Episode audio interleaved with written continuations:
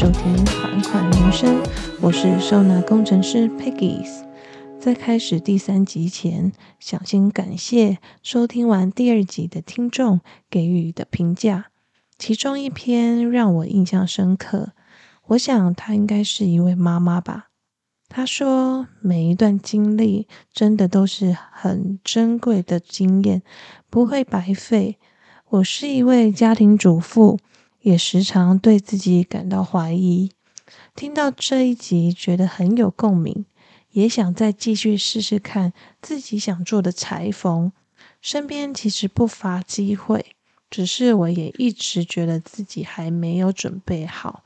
或许这一集会成为我的动力，让我迈进一步。我看到留言时，真的觉得好感动哦。不只是因为你愿意花时间留言分享你的感想，更开心的是，你因为听了我的 podcast 而有动力去做你喜欢的事情。你或许和我一样是同样的人，常常会因为担心自己没有准备好，而没有信心去接受别人给予的机会。这点我其实非常能够同理你的感受。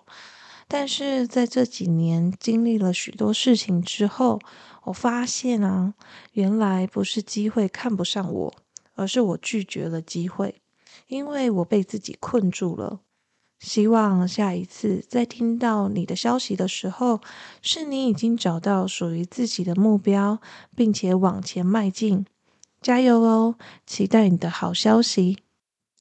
本周第三集呢，想跟大家分享我怎么从家里乱七八糟到成为整理师的呢？我相信很多整理师的自我介绍可能会说，我自小喜欢收纳整理，从小有洁癖等等。但其实我超级没有洁癖的，我也超不爱整理的，我就是一个非常无敌懒惰的人啊！有没有人跟我一样呢？还记得先前跟大家说“款款人生”取名的缘由吧？台语“宽宽”两个字真的超常从我爸妈的嘴里出现的。不知道你的爸妈是不是也常讲这句话呢？从小啊，我家有四姐妹。我父母因为经济条件的关系，无法继续求学，所以等到他们有能力赚钱后，就拼命的想要栽培我们念书。所以从小啊，他们常说没关系，家事你们不用管，把书好好念好就好。也因为这样啊，我可能连怎么开瓦斯或怎么关瓦斯，我都会觉得很害怕、很紧张。你们想哦，长久下来，因为没有训练做家事的能力，我们当然 常常把家里搞得一团乱。但我妈妈其实蛮有洁癖的诶，我常常在半夜的时候或者是晚上的时候，发现她在客厅拖地，我都会说：“妈，你有需要那么认真吗？” 但是我觉得这就是一种习惯吧。所以，因为我们从小没有学习到。做家事的能力，所以家里呢就呈现一个非常有趣的状态，就是可能一二楼很干净整齐，第三楼我们姐妹的领域就很可怕，是很可怕哦。我爸爸妈妈常常上来三楼的时候，他们都会摇头叹气，也会一直催促我们要赶快把家里宽宽呢。但你们想，仅仅是一句宽宽呢？会引起我们多大的动力整理房间吗？其实效果真的非常有限诶，因为我们真的很懒。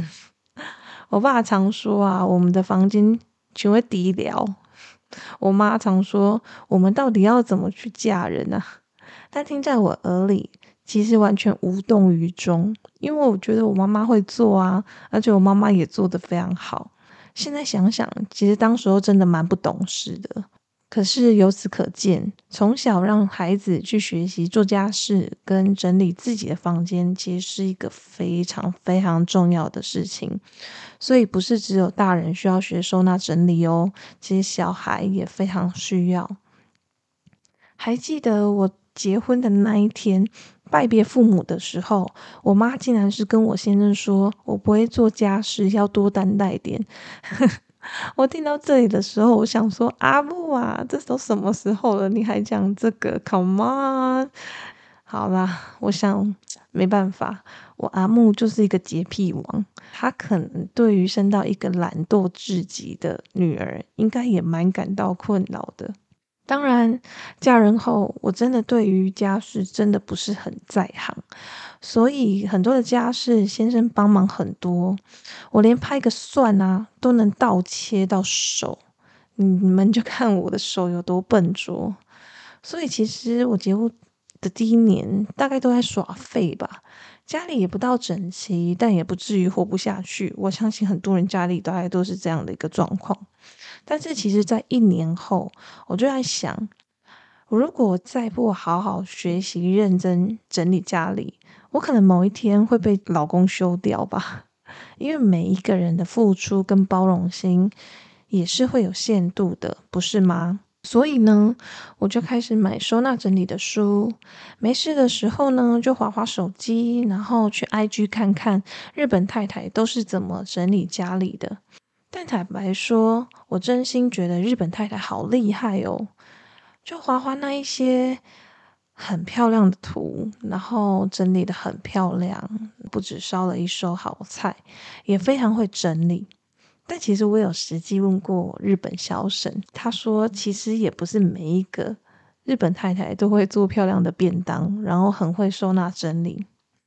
我想，或许改天可以邀请日本小沈来聊聊，就是日本人的真实情况好了。想听的人可以敲碗留言哦，我可以邀请他看看。